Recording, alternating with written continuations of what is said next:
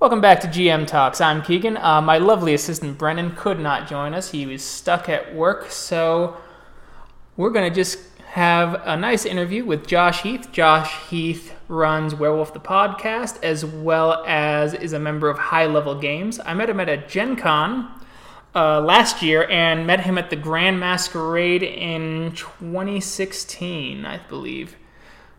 That's right. I'd actually forgotten that we met at uh, at Grand Masquerade, so thanks for bringing that memory back. No problem. Oh, welcome to the show. Thanks for having me. I, um, I'm excited to be here and chat, and I always like talking to you, so it's definitely going to be a good time. Yeah, so uh, I'll start with Brennan. Brennan sent me some questions for you, actually. Uh, his first question is pretty pretty straightforward, almost Uh, kind of a standard these days, is uh, do you prefer to play or do you prefer to run your games? Uh, that is such a good question, and it's such a hard one to answer, because in some ways I love to always be the G M, um, creating the world, knowing the mechanics, doing all of the kind of back-end work is something that I enjoy, because I always feel like I need to be involved in some way. But then when I get the chance to be a player in a game that's run by a good G M or a good storyteller, it's uh, always an enlightening experience, because I'm learning things from them, and I'm getting a chance to just kind of be there and bask in the entire uh, element of the game. So I would say I really enjoy doing both, but I'd probably lean towards enjoying being the storyteller or the G M more than anything. Uh, I'd have to agree. I, I do prefer storytelling, though when I get to play, usually at Gen Con, I go ham. Full yep. ham. Yep. And I think that's the way to do it. If you're going to play, like, just lean into it and be the player that you want to have all your players be at the table. One of my players, actually, for the werewolf game, Riley, she ran a D and D game for me for my birthday. And what she, and she's like, just invite the friends you want. And so I invited my other regular player, Michael, who is, like, my go-to on all questions crunch. Mm-hmm. And I'm pretty crunch savvy. I'm not nearly as crunch savvy as him. And so we both built monstrosities, because she's like, level fifteen. And we're like, okay. Oh, awesome. And so I was a warlock with like a wand of fireball. And I built him to the point where he had like a plus, I think it was like a plus twelve to his Eldritch Blast to hit. Wow. And you could tell she was just like, oh, okay. I also did the really, really cheap trick um, with warlocks where uh, you can do push and pull with uh, the Eldritch Blast by pushing something five feet and pulling it five feet. And when you level up, Eldritch, you actually roll multiple times for Eldritch Blast, and each one's a separate hit. So I did Cloud of Daggers on a giant, which automatically did a certain amount of damage. Then I did Eldritch Blast to pull him out. Then Eldritch Blast to push him in, which automatically triggers more damage. That is amazing. It's funny because people say, "Oh, five E isn't. You can't be as uh, as um, munchkin-y in five E as you could in three point five or anything like that." And I'm like, "No, no, you can be if you really try hard at it. It yeah. is very possible." my uh, my mine is. You can, the most munchkin-y person is going to be better than someone who didn't optimize. Mm-hmm. But if you have a group of munchkins and non-munchkins, the power discrepancy is at least small enough to where the non-munchkins don't feel useless. That's totally true. That is an advantage of five E, is it's designed so even if you don't intentionally know or even don't know how to maximize your character in one way or another, you're still going to feel like a hero. So that's always a good thing. Yeah, I really like that about it uh, overall. I do like some of the uh, the hardcore hacks to make it a little more uh, O S R-y. What sort but, of things are you thinking about? That oh, there's there's two there's two books that I really like. One is a uh, modification for. Are you uh, familiar with with uh, Harn World or Harm? Oh, only really obliquely. I, I know of it, but I've never gotten a chance to read any of it or play any of it, so okay. I know of it. Uh, I read the character creation section, and it like takes you several hours, and you can die in your first combat from, and not even from combat. You might get a wound in combat and then die of an infection later in the session.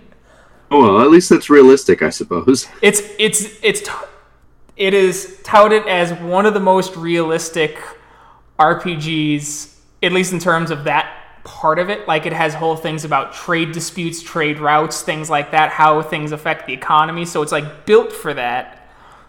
But, like, that is not a... That is... Usually how I see it is high lethality games should come with easy, fast character creation. Right. It and sounds like that is long character creation and lethal combat. Yep, and it's high lethality, which I, I get to some degree, but because it, it the more realistic a game is, the more crunchy it is. Sure.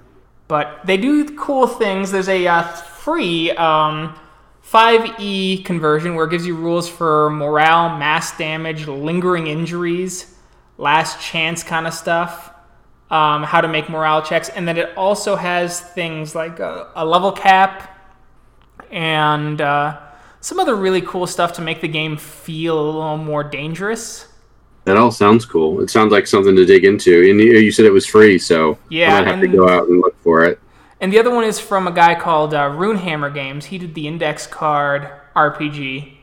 He used to do something called uh, Drinkins and Dragons, where he'd bring out like his little notebook, pretending to have whiskey or actually drinking whiskey. I, you know, kind of hard to tell. Uh, right. And he did that. He wrote D and D five E Hardcore Mode, and that has things like you have to roll to cast, but you don't have spell slots anymore. But if you fail to cast, you lose the spell for the day.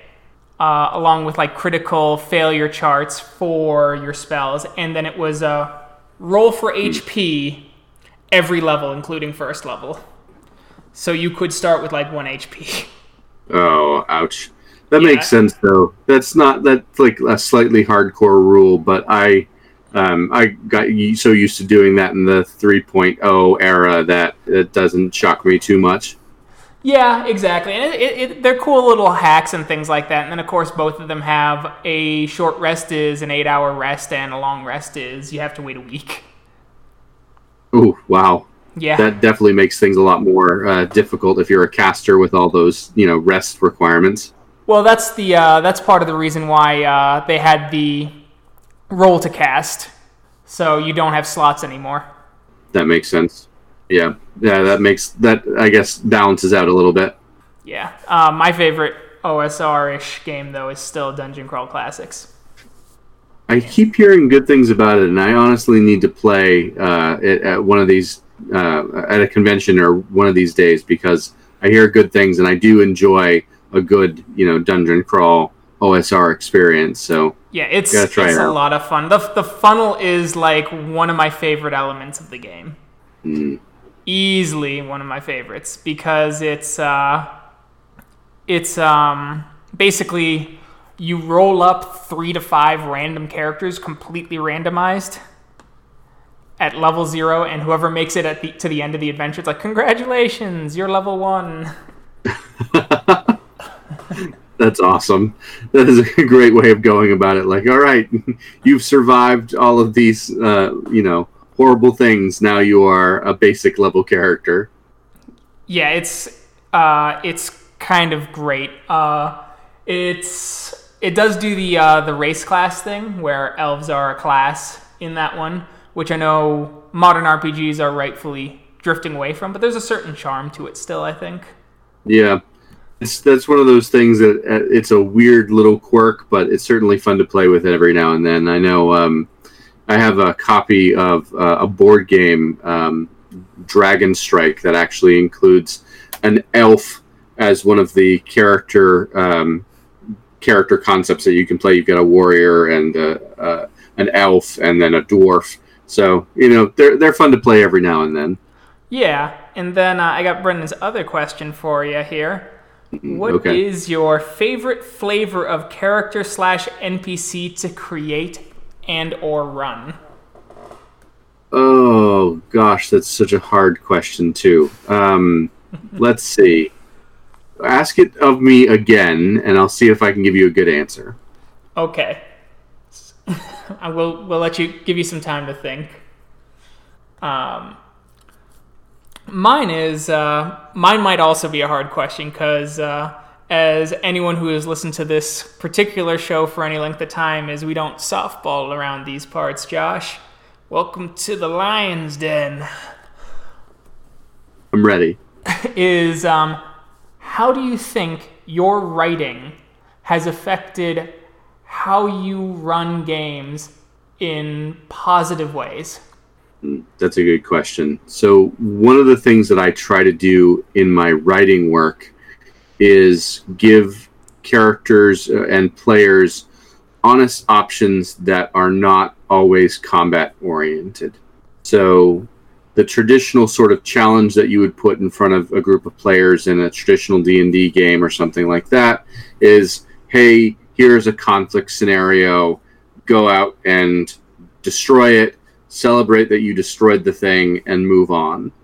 But in my writing work, I've spent a lot of time trying to find ways to put challenges in front of players that require them to think around it so that conflict isn't necessarily, or physical conflict isn't necessarily the answer to whatever the problem is that they're facing.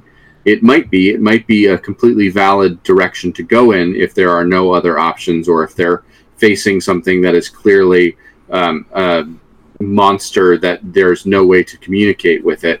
But there are oftentimes where I'll put in scenes and scenarios where there is a a moral question of, is it okay to just kill whatever it is that is attacking me? What is that, the implication of that long term, and how is that going to come around and bite me in the future if we just take the murder hobo angle on this? So that's one of the things that I try to integrate into all of my games now, is that there's this sense of a question of what is the right direction to go in with this. And I think I've learned to do that through the writing work that I've done um, in the industry over the years. Okay, uh, that'll bring me to a question, that, another question I have then that just made me think of. How do you... How do you work through and how do you create and what inspires some of your moral dilemmas in games? Mm. So I try and think of what's realistic. You know, if um, if you encounter a group of, let me use an example from a forthcoming adventure that I'm going to be kickstarting here pretty soon. Um, there is a dungeon that you go into, effectively. There's no other way to describe the initial part of this adventure, but there's a dungeon that you go into, and you see all of this uh, information on the walls, and all of that information leads you to believe that what is going to be inside this um, temple or this dungeon is going to be a demon of some sort. So for me, I like to look at real-world cultures and say, what are things that people make misinterpretations of? What um, mistakes do we make when we're interpreting archaeology and information from other cultures, and then how do we how do you turn that into a decision that needs to be made in a game?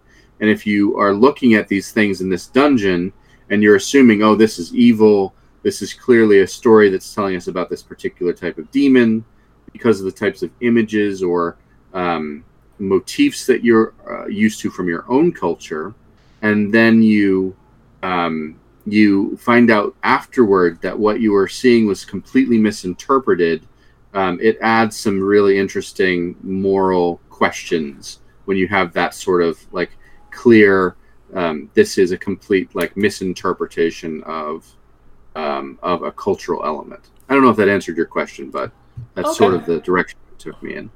All right. Do you think you're ready to answer Brennan's tough question, or do you need more time? Oh, okay. So ask me the question again so I can answer it. All right. Uh, what is what's your favorite flavor of character slash N P C to play slash run? I think the favorite one, there are two that are my favorites. The first one is the creepy villain. The villain that is really powerful and twisted and has a completely alien view of reality. Um, this might be a Zemisi in Vampire the Masquerade. It might be a Black Spiral Dancer in Werewolf the Apocalypse. It might be an Aberrant in Trinity Aeon. Whatever it is, I really enjoy playing the creepy doctor or the creepy villain that is just so outside of human understanding and uh, morality.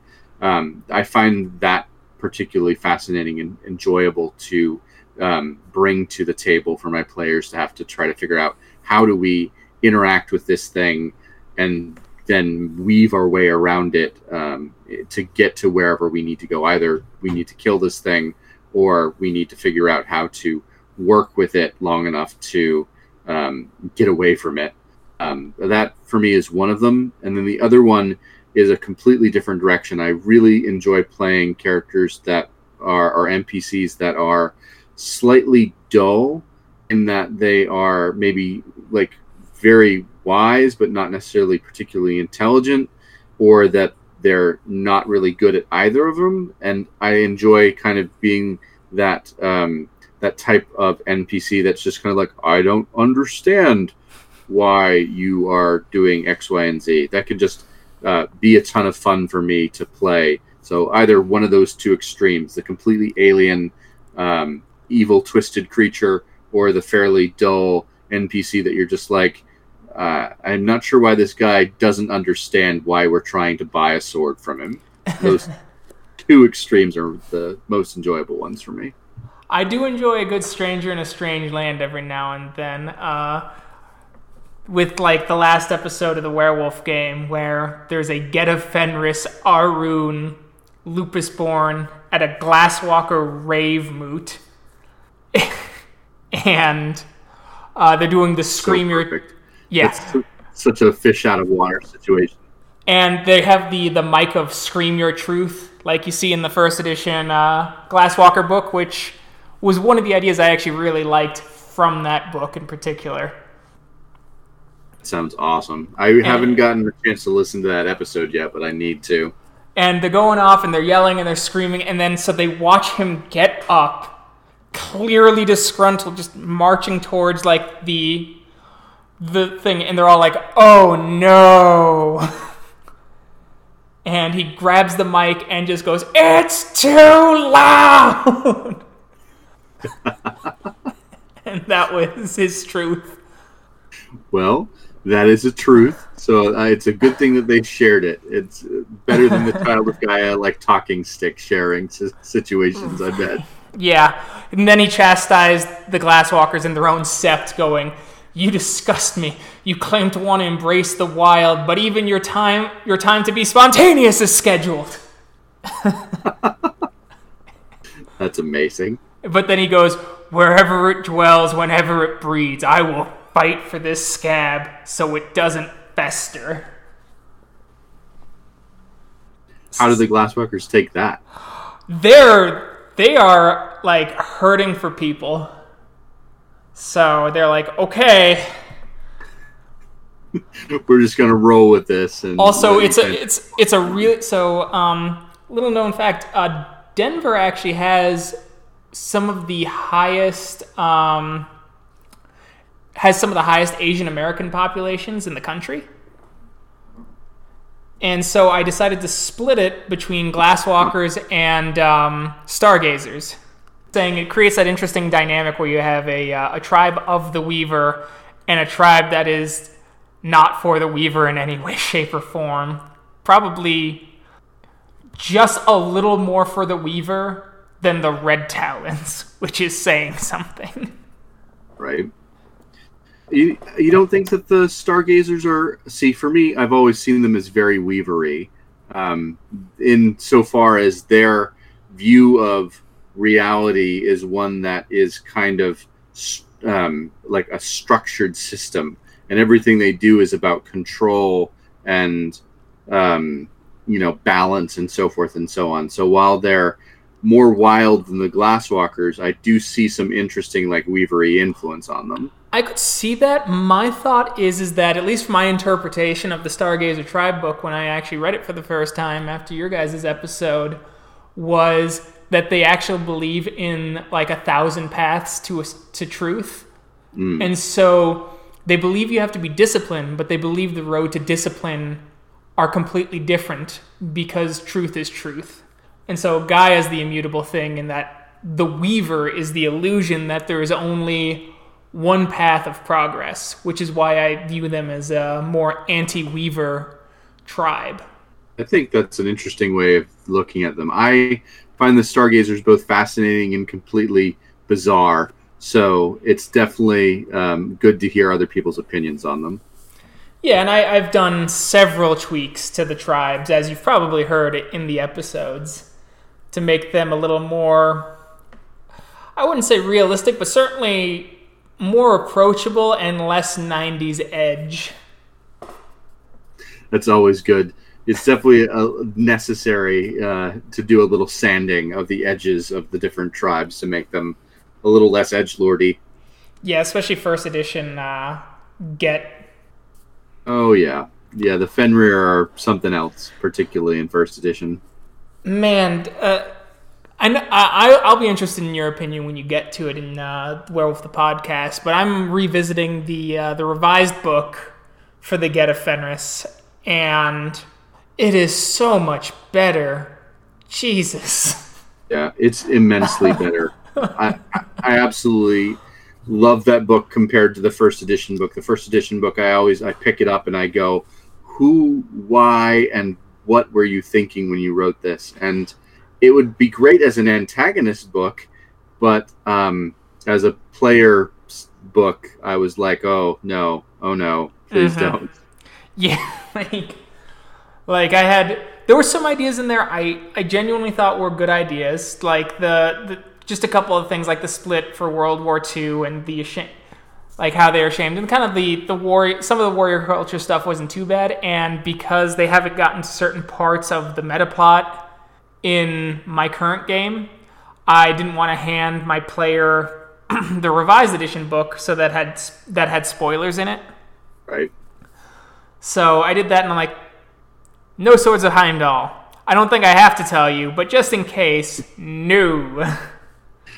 Yeah, uh, I have heard uh, uh, I have heard bad things and read bad things about the swords, and I'm so glad that in Revised they destroyed them because um, mm-hmm. I absolutely one I hate their name, and two I hate the fact that they existed in the book to begin with. But yeah, I thought they would have been a good antagonist to bring up in the book, but the fact that they're a playable uh, camp I thought was a stupid idea. I went to go hang out with the Black Spiral Dancers or something like that. Then I would have been like, all right, I can, you know, see that as an antagonist group to utilize, but not or, as a player camp. Or even, so I have, I've gone on record in saying I don't necessarily have a problem with players playing fascist characters under it, but there has to be certain conditions. One, it's either a redemption arc of some kind where they actually have to face up to the horrors that they have done and actually try and res- do some sort of restorative justice for that. Yep. Or they lose at the end. Yeah. Yeah, either one of those. Like, I could see the, the redemption arc being a, a fun story to, like, have this character like slowly break through their prejudices and be able to like learn and grow from that, and or and or hey, we're gonna end up punching you a lot, and mm-hmm. you're just gonna have to deal with that. Yeah, well, mine was my idea. Like for a Sword of Heimdall character would have been like, if they're failing, what it would be is they keep fighting worms, worm beasts, but they never notice that they're generating worm beasts in the Umbra through their mm. hate and their white supremacy that creates banes that leak off of them. And at the end, they are cornered by spirals and banes. And they see everything they fought for was for naught because they were part of the problem. That's a good arc. And it's a powerful arc, I think. Yeah. Because I... no matter your intentions, if you come at it with any sort of supremacy notions, it you will destroy what you claim to protect. Mm. I think that would be better run with an N P C though, because I'm just thinking that as a player, and I would can, I can just imagine having player choices making me like rub, like grind my teeth together and being like, all right, I guess that could be a choice that your character would make, but mm-hmm. um, it would just get frustrating pretty quickly, I think. Oh, I, I, I can I can see that. I could also see it as a short one-on-one game where they know that there is a definite end. Yeah. uh, not railroad necessarily, but, you know, an ever narrowing corridor as their terrible choices narrow what choices they can make later on. That's a good idea.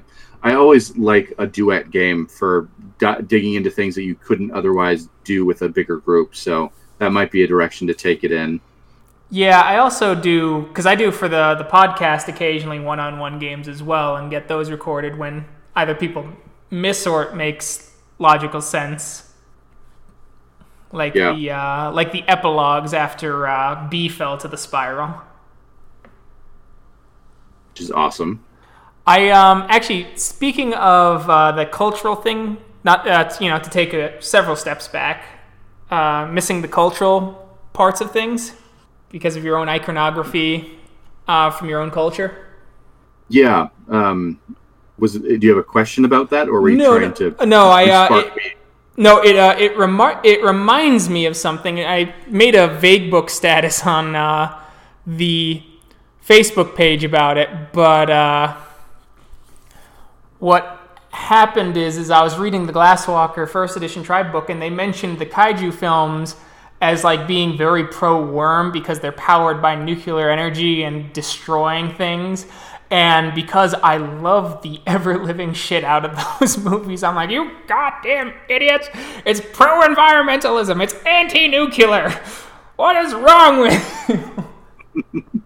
Yeah, way to like completely miss the whole point of the of most of those movies, particularly the original like Godzilla's and everything. It's clearly like nuclear testing is bad. This is what's going to happen if we test nukes in in the water. And if you actually go even further, because there's old school nineteen fifties manga, like almost tie-in manga for the original Godzilla that came out, you know, decades after the fact. But they actually show Godzilla with smooth skin before he gets bombed, so his skin is supposed to be radiation burns. Oh, wow. Like...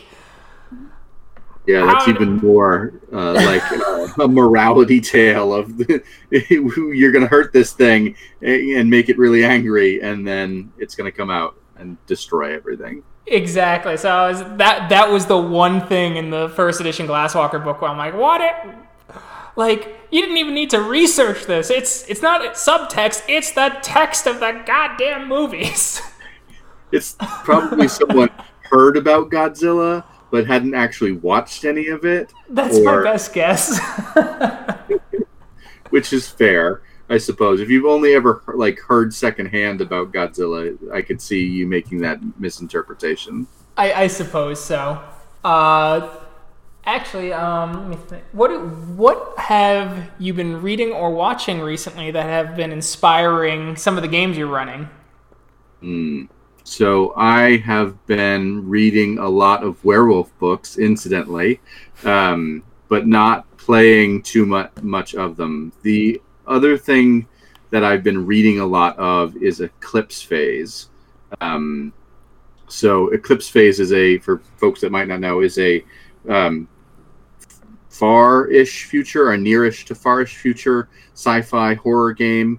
Um, that is amazing. It's a D one hundred system, and um, the post-apocalyptic transhumanist philosophy behind that game has been a big inspiration for me for Trinity Aeon, which I've been running at various conventions and things like that, and just this idea of what does it mean to be human when you can change forms and things like that, uh, change your body, change what you call uh, your morph, um, or sleeve in Altered Carbon. So I've been watching a lot of Altered Carbon as well.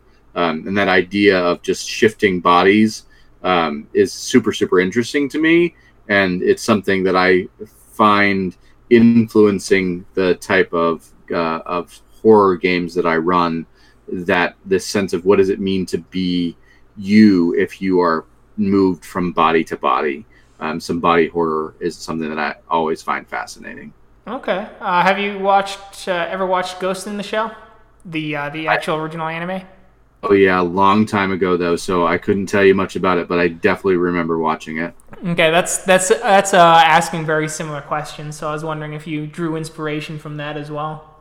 Mm, I've got to go back and rewatch it because um, I, I've got like the the twinkle of you saw this when you were like fourteen or fifteen. Um, and that was more than a couple of years ago. So okay. Uh, the movie is... Both uh, Ghost in the Shell anime movies are still excellent, and Standalone Complex is still an excellent series. I'll definitely have to go back and, and dig into them when I get the chance. The second season, though, is one of those ones where you're like, I know this is a good show, but there's clearly like a lot of politics in this for a country I'm not engrossed in their political system over. That happens, yeah. So there's just references going whoosh, right over my head. So going back and uh, rereading a lot of these Werewolf the Apocalypse books, what is something you think surprised you going through them all? Ooh, I think the biggest surprise was how, and this is going to be really harsh, but how poorly written a good portion of them were, from late first edition to mid second edition. It was clear that White Wolf was saying, we need books and we need them now. And they weren't really determining what would be a quality book and what would be a coherent book. And that was a surprise to me, because I remember that Werewolf being this really well-constructed world and every, everything seemingly made sense. And I realized that I had cherry-picked the books that I had read over the years. So the ones that I had picked and read did make a lot of sense, and the ones that I had ignored tended to be the ones that were all over the place content-wise. Okay. So it's uh, it's interesting to go back and realize, like, Uh, some of this just, uh, they threw everything at the wall to see what would stick, and some of it worked and some of it just didn't. Yeah, I um, because I started on Revised, actually. Same. Um, I started, like, real tail end of second edition Revised was when I started playing, um, but I, and then reading a little bit of the earlier books later on. Yeah, I started in Revised, and Revised had already been over for years. Uh, I actually started on the Forsaken and went backwards. Oh, wow. That's got to be a, a different way to get into it, because you, if you're coming from Apocalypse to Forsaken, you can see all the sharp edges in Forsaken that are like, oh, this is uh, what they decided to keep from the old game. But if you're going back the other direction, I bet that was a, a totally different transition. It was, and there was one thing me and my, all my players commented on our first Werewolf game and going, wow, all these monsters' names are like ten times easier to pronounce than, than Forsaken, where it's like, wow, there's like five consonants in a row. So we did notice that. We actually did call the delirium lunacy for our fir- very first chronicle still, because that just made more sense to us than the delirium. Yeah. It does make more sense as a term, honestly. Like, delirium is just quite... fit in the same way. But yeah, we started on um my gaming journey was three point five right out of high school. Played that for about two years, and then I got into Exalted second edition, and then I got into World of Darkness, or the new World of Darkness, now Chronicles of Darkness. Uh we started off Mortal, and then we switched over to the Forsaken, and then my player who got me into Exalted, and by that I mean he didn't stop like hyping up Exalted and telling me to run Exalted for like months on end, uh started doing the same thing for the Apocalypse. And so I went back, I found an old Revised book, started reading it, and that's how we got into it. And I'd uh, told that to one of the I told that story to one of the old White Wolf guys, because I was running Vampire, and I'm like, and then I got into Vampire and all the other games, and he's like, really? From Werewolf to Vampire? Because um, I don't remember who it was either, so, and I don't want to call anyone out, but he's like, to go from Exalted to Werewolf, that makes sense, because they're both action-y games, and D and D to Exalted makes sense, but Werewolf to Vampire, from going to a kind of hack-and-slashy game to a social game, and he's He works for White Wolf, so I didn't want to be that, like, uppity fan that went, the fuck are you talking about? There's so much social in Werewolf. I think that's the thing that people forget. Even people deep in the belly of the beast forget that Werewolf is inherently a social game, too. So, you know, yeah, I hear you. Uh, the Red Talons uh, Revised Tribe book actually has my favorite line in the entirety of the entire Werewolf the Apocalypse line to this day. and it was uh, it's the second chapter where it's a Shadow Lord Hamid pretending to be a Lupus Born, trying to learn everything he can about the Red Talons, mm. and he explains his first. Uh, his first experience with them when it gets to how the Red Talons feel about the Shadow, Shadow Lords.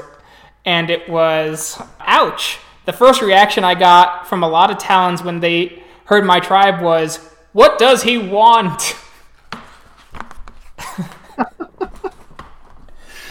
That makes sense, though. The Shadow it's, Lords always want something, right? Yep, and it's it's one of my favorite lines because it's the it, it plays up that bluntness of the Red Talons that I genuinely love. Yep, yep. The Red Talons, uh, I think that particularly in that revised tribe book, are one of the more interesting tribes in that it's so weird to get into a wolf's mindset and understand what does it mean to be a wolf and how would they approach things. And I think that tribe book does a really good job of actually demonstrating how to, to play a wolf in a good way. I think so too. I also think it's very cool how it goes out of its way, way, and it's kind of subtle in places, not so much in others. In that it shows how big of a hip, how big of hypocrites the Red Talons are, because no matter how hard they try, they cannot divorce themselves from their human side. Right. Yeah. Ultimately, they still have that half-human side, and they have to live with it and deal with it and interact with it. Exactly. And I, I really like how the book deals with that and how the Red Talons refer to their wolf heart and their human mind. It's definitely good terminology. So yeah, I'm hoping they keep the Red Talons pretty well intact for Werewolf Fifth. Yeah, I'm uh, I'm definitely intrigued to see where they're going to take Werewolf Fifth Edition in the in the development cycle. Um, it's definitely a game that I think when there's lots of challenges and there's lots of potential pitfalls that they could run into. So we'll have to see where they take it. I've been on a couple of different podcasts where we've talked about what different um, things we'd like to see and what um, directions they, I, we'd like them to go. But I'd like them to, to really take a solid look at what make Werewolf good and what makes it an interesting game and adhere to that um, those principles. And if they can catch that lightning in a bottle, then they're going to be good. But if they go off and they try and do something that's completely different or doesn't feel like Werewolf, then they're going to lose a lot of people. So we'll have I, to see what happens. I agree with that. I, looking at the writing crew that they they introduced in their video, I'm I'm hopeful. Yeah, I'm definitely hopeful with the folks that Hunters Entertainment have brought to the table. So we'll see what they can do with it. I'm unfortunately not as hopeful for uh, Earthblood now that the gameplay trailer came out. Yeah, I saw it, and I don't know if you got a chance to listen to the interview with Outstar on the World of Darkness news the other day. I, I didn't. I was at work. Oh, that's fair. Um, I got a chance to listen to it, and I'm hopeful that it's going to end up being a pretty decent game because they were talking about, yes, it's going to be a bit of a um, a Dark Souls kind of game or uh, a God of War style kind of fighting game, but there's going to be a lot of depth in this story. And they were talking about some of the spiritual elements and the different ways you can approach everything in the game and that you can approach things as a Lupus or a Hamid, and you don't have to necessarily destroy everything as a Krynos to be successful. And they're only going to have those three forms. But I, I'm hopeful that Earthblood is going to be a good game. That's fair. Just from the trailer I saw, it was just like, from the where when he was in Krynos, yeah, it looked very Souls-like. The wolf, it looked, it almost looked like the wolf and the human were almost like stealth sections, and the Krynos was, whoops, stealth is optional. Yeah, uh, I think it's just going to depend on what your particular direction you're going to take in the game is going to be. They were very like forceful to say, no, it is possible to play this as a stealthy or charismatic character, so I'm eh. I that's good. That's that's very good to hear. Because I, I saw that gameplay trailer, and the one thing that hit me is because from the when I watched the cinematic trailer, I was hyped. Like I mm-hmm. felt it, like that the musical choice, the artistic direction, the showing of the Umbra, and that creepy, like, vine tendrils of, like, blood and sinew around the worm taint, and all that stuff in the Umbra. I'm like, yes, and then I didn't see the Umbra at all in the gameplay trailer. Yeah, uh, that makes me wonder what they're going to do with the Umbra in the game. Uh, I'm both hopeful and a little nervous, so uh, I don't want to. I, I don't want to put the cart before the horse, but I'm, I'm going to wait and see. Hopefully, they come out with another gameplay trailer before the game drops, and we can see what they're going to do with it from there. Yeah, fingers crossed. Uh, so, I'm curious, Josh, what are some of the games you are currently running?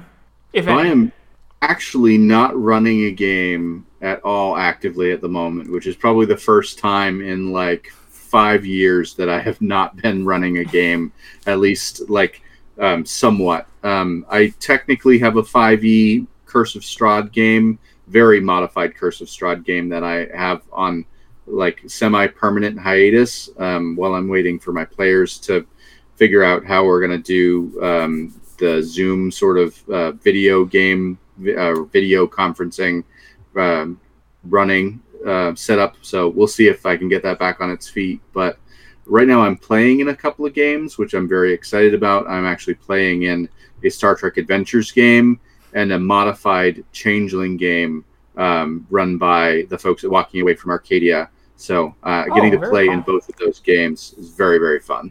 That sounds very fun. I do like the two D twenty system uh, for uh, like Star Trek and things like that. Yeah, I didn't know uh, anything about it really before I started playing Star Trek Adventures, and I am so blown away by how well designed it is that I want to like steal parts of the system and use them in other games, which is not the type of person that I tend to be. I usually try to play a game like as it is um, and just roll with it, but I love uh, the two D twenty stuff that's in Star Trek Adventures. I think it is so super well designed. And I know it's a little different than the two D twenty stuff for Conan, but there's enough mesh over that I just really like it, because uh, the other one, Infinity, I think is the other two D twenty one. They have that in the Mutants something. Mutant Chronicles, maybe? I'm that's the sure. one. Yeah, that's the one. Uh, mm. But Infinity is a very crunchy two D twenty, and I'm not a huge fan of that. two D twenty, I think, works best with uh, light medium to light uh, crunch. Yeah, I think that's true. The interesting thing about Star Trek is it's both crunchy and not crunchy. Like, it has very narrative game design kind of systems, but then you have um, you have ship combat, and ship combat is super crunchy. So it's this weird mix of like when you're doing things as an individual, things can be almost like uh, a narrative story game, and then you get into ship combat and you're like, here is a super simulationist crunchy ship combat system, but every player gets an opportunity to actually be involved in running the ship during ship combat. So it's That's this good. weird Yeah, it's this weird balance of everything. Okay. Uh, yeah, I like I like Conan. I think it has the it's a little more crunchy, at least on a personal level or character level, than uh, Star Trek is. But because uh, that's the one I'm one of the games I'm running for Gen Con, Digital Gen Con this this year is Conan again. And that's awesome. I haven't uh, got a chance to play Conan yet. I like it. Uh, the only issue is that Conan does let you just f- make completely randomized characters. Okay. Which is great for convention play. Um, unfortunately, the genius that I am, I created a pirate-themed game, so I have to personally design every character to make sure they at least have the ability to swim. That is probably going to be very important. And so I've had to go in and do that, and I got to write up the character bios too. That's what this, uh, I'm not running a game this weekend, so this weekend is going to be getting the last of my Gen Con pre-gens created. I got all my Scion ones done. I'm about halfway done with my Conan characters, and then I got to do my V five characters. There you go. So you're running V five, you're running Conan, and you're running Scion. Are you running anything else? No, I was going to run Changeling the Lost Second Edition, but when uh, we got asked if we wanted to do any all the games we did last time or not, I looked at my Changeling blurb and I'm like, I wrote this on a whim and I have no idea what I was thinking, so I'd like to drop this one. Yeah, that's fair. It's funny, I was going to try and play some games with the Wrecking Crew um, rather than run any this year, and everything got filled up uh, almost immediately. So I was like, well, I guess I'm not going to have that opportunity this year. Oh, man. Also, just as a side thing, I don't know if this happens in uh, in Star Trek as much, but for some reason, whenever we play Conan, have you ever noticed that fifty percent of the rolls end up with a natural twenty at some point? Yep. Uh, it seems to happen in uh, Star Trek Adventures, too, where I'm just like, I want a one, and I don't want a twenty for once. Please stop rolling twenties. I roll more natural twenties in Conan than any other game. Yep, one hundred percent of the time. it, like, at one point, because you're supposed to do some sort of minor mishap or, you know, get doom for the storyteller or whatever. And at one point, like, I did. I tried to narrate it to make it interesting. I'm like, I can't. Just give me doom. Whatever. I love that it's called Doom in Conan. In Star Trek, it's called Threat, which makes sense, but Doom has such a better ring to it. Yeah, it's Doom in Conan. I think it's Threat in John Carter as well. Okay. Uh, so I think they just named it special for at least Conan. It might be Doom in another game too, since there are a couple of them. And Momentum, obviously. Yeah, yeah. Momentum makes sense to be kind of standard across the games. That's a good term for it. Yeah. The only one uh, I'm interested in doing is, uh, that will be interesting, I should say, is the rolling of uh, dice for Conan digitally. Because the damage dice are kind of interesting for Conan. I don't know what the damage dice are like for uh, for Star Trek, because the damage dice I know are distinctly different in John Carter than they are from Conan. Yeah. Do you have special dice in Conan for the damage dice? Or are they like dice that you have to buy special? No, you don't have to buy special. They're, they're just D sixes. Okay. And, and rolling a one does one damage. Rolling a two does two damage. Rolling a three or a four does zero damage. And rolling a five or a six does one damage plus one ef- plus any effects on the weapon. Ah, uh, okay. So it's the same type of dice, but in Star Trek they sell special Star Trek dice. So you can get those, and then they have the different things that you do on the die itself. Yeah, they have that for Conan, too. Luckily, the Conan ones, they still have the numbers on there, so you can still use the Conan dice as regular D sixes. There you go. Which I really like. I, it's one of the things I was not a fan of for the uh, V five special dice. Because you can't yep. use the V five yep. dice if, for if anything I else. Use the dice, yeah, if I can't use expensive dice for something other than your game, I'm probably not going to get your special spe- uh, expensive dice. I got them because I bought the, uh, I think it was not the Methuselah pack. No, I don't. I'm not spending five hundred dollars on a game. Uh, it was the Elder pack, I think, where I got the core book, both uh, sect books, and the storyteller screen and the dice. Nice. Uh, I had initially purchased the Elder edition as well, and uh, in the kerfluffle that happened with V five, I ended up canceling my order. Partially because I realized I was never going to run V five. Um, and there's nothing wrong with V five. I think it's a perfectly well-designed system. I actually think it's a really good system. And I think the storyline is really good. Um, but I don't really have that deep of an interest in Vampire. And none of my players wanted to play. So I was like, I'm going to cancel my order. This is a good time to do it. Um, and it's been good because no one has asked me to, to play V five since. So hasn't been a bad decision ultimately. Yeah, I mean that's that's always fine, you know. I really liked it when I ran the. I really liked playing in the demo. My first, my first ever Gen Con at the fiftieth anniversary. I really had fun. Excuse me. And then I really mm-hmm. enjoyed running it. Uh, that one was a bit of a grinder just because I ran the same, the exact same uh, scenario for every scenario. Yeah, yeah. I ran five demos of V five at that Gen Con, so I uh, understand where you're like at the end of it, like, wow, I have run this identical scenario so many times that I could probably run it blind. Yeah, but I did have fun with it because each one did end up differently. I and each of the player groups that year, I think that was the... No, every Gen Con I've had one weird group of people where I'm like, I might have to ask someone to step in. Uh-oh. Like, not not super bad. Like, I don't want to give that impression, but one where it's just like, mm, you're coming a little extra, champ. Yeah, I could see that happening. Gen the... Con's got its ups and downs with that. Yeah, for the V five game, it was two friends in a larger group. And this one was getting a little into it, a little into me. He's like, I'm going to go in, I'm going to rip out his skull, and I'm going to fuck. And his friend's like, whoa, whoa, whoa, we're in public. And he was screaming that, or about to scream that, in the gaming hall that we're playing in. Wow. And so I'm glad like, his friend stepped in at least. Yeah, I was just like... And then so we got to a break and I'm like, I might have to ask someone to come over. This guy was about to skull fuck someone in my game.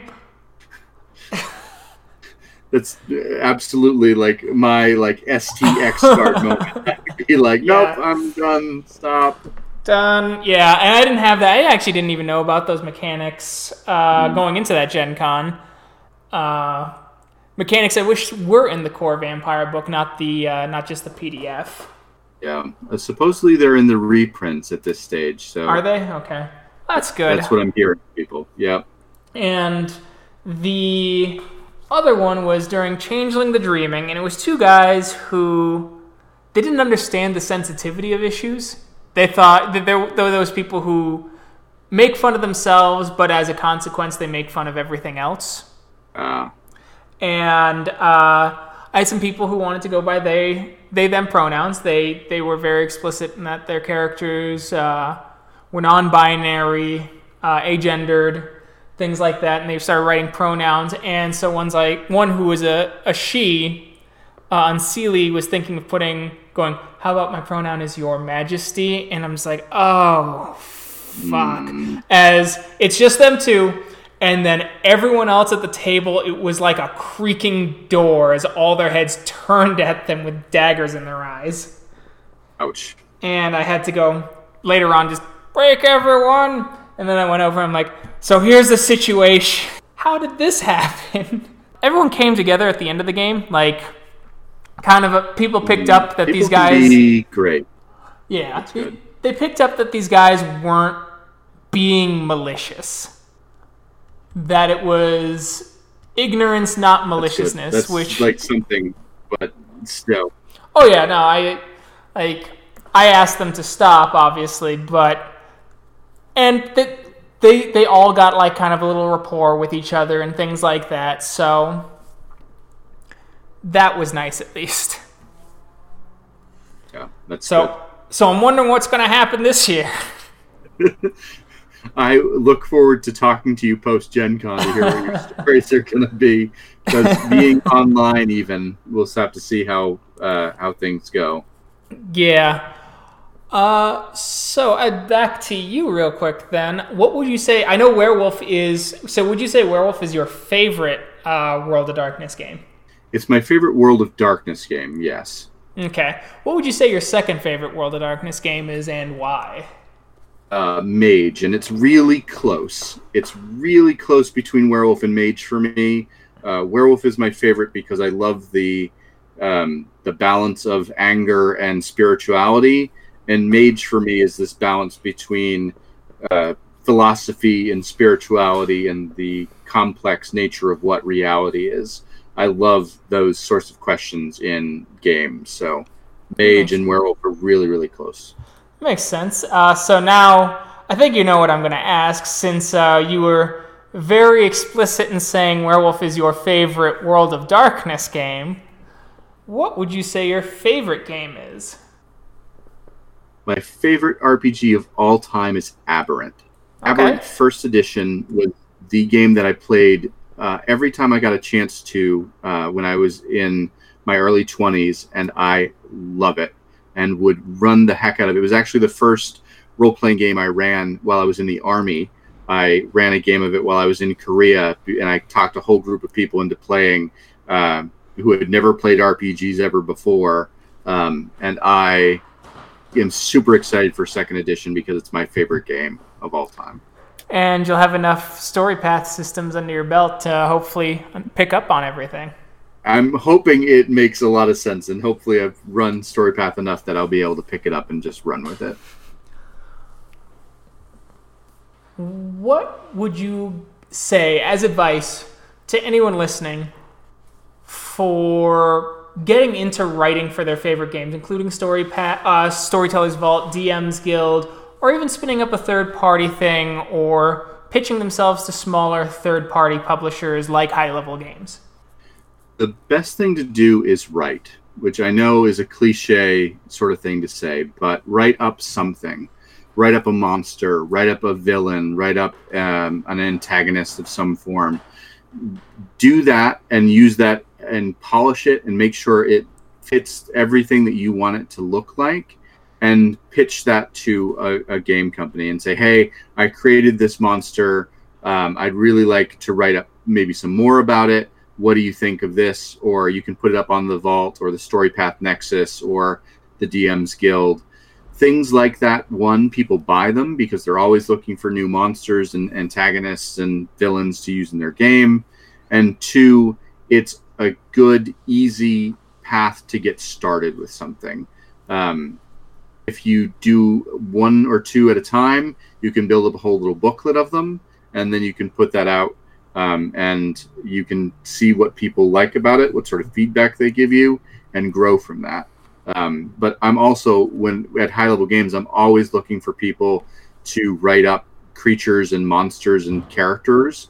So being able to uh, look at someone and say, hey, you can do good stats is something that I'm always going to kind of like find that person later and go, hey, you submitted X, Y, and Z to us. I think that was really good. I need some more of this. And then I'm gonna, going to get that person to do more work uh, on that project.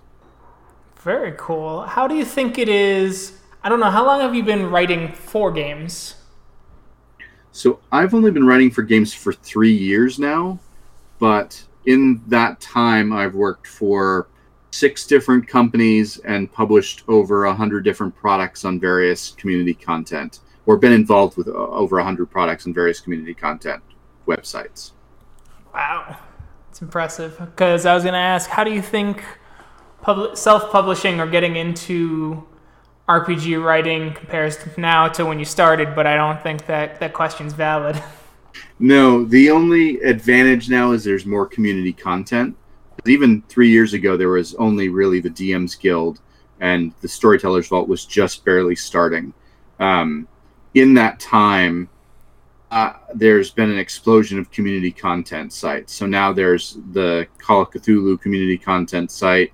There's a community content for the Cypher system. There's community content for pretty much every major system that is out there. So I tell people, build some community content. It doesn't hurt for you to take the game that you love the most, whatever that game happens to be, see if there's a community content site for it, write something, and see what sort of feedback you get from people on it. Very cool. I keep get I, I uh, keep getting reminded that I wrote something for Call of Cthulhu around the time that that opened up, and I keep seeing downloads for it, and I'm just like, oh, cool, thanks. Uh, it's awesome. I've also noticed, if you look up, look it up, uh, people tried running it uh, online, apparently. At least adventures with the exact same name. Did they create a virtual tabletop adventure? Uh, no, it was just like little mini convention, get, uh, digital get-together did things. They... Oh, cool. I just see Pikmin's Legacy joined this many slots, and I'm like, hey. And then on the drive-through, it's got like four point some stars, which is pretty good.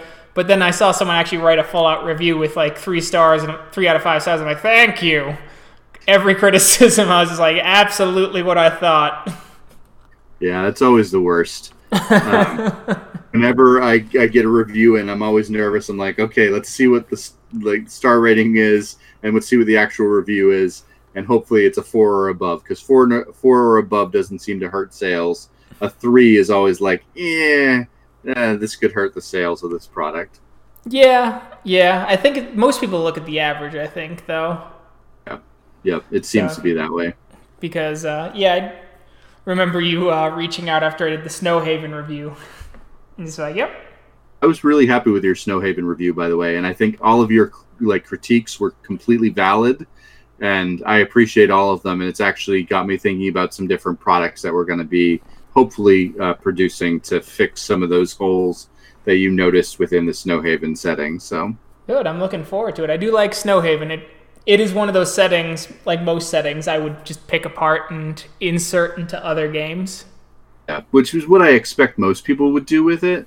Um, it would be awesome if people are running it directly from the book, but I anticipate, particularly with the way fifth edition is, that people are just going to steal bits and pieces of it, and I think that's totally cool. Yeah, I think there's only two settings that have inspired me enough in all of D and D history to want to run uh, exclusively that. And there's a third one that I'm playing with, but I just got to actually run it before I know if I want to and sit down and read it. And that's uh, Eberron mm-hmm. and uh, the Primeval World of Thule. Nice. Yeah, Eberron is one of my favorite settings of all time, and it's such a coherent setting that I think it's easy to want to run that straight from the book, as it were. Yeah, and it's it's designed in such a way that huge elements of it don't function without the setting that was built around it. Yep. Yep, uh, completely. All right, Josh, uh, we have one last really big question for you. Okay. And it's Ready the final, for it. And it's the final big question. It is the big question we ask everyone on the show, and it is: if resources, time, people, et cetera, if nothing was an issue, what would the, your dream game be that you could run? If nothing was an issue, and you just had the ability to do it.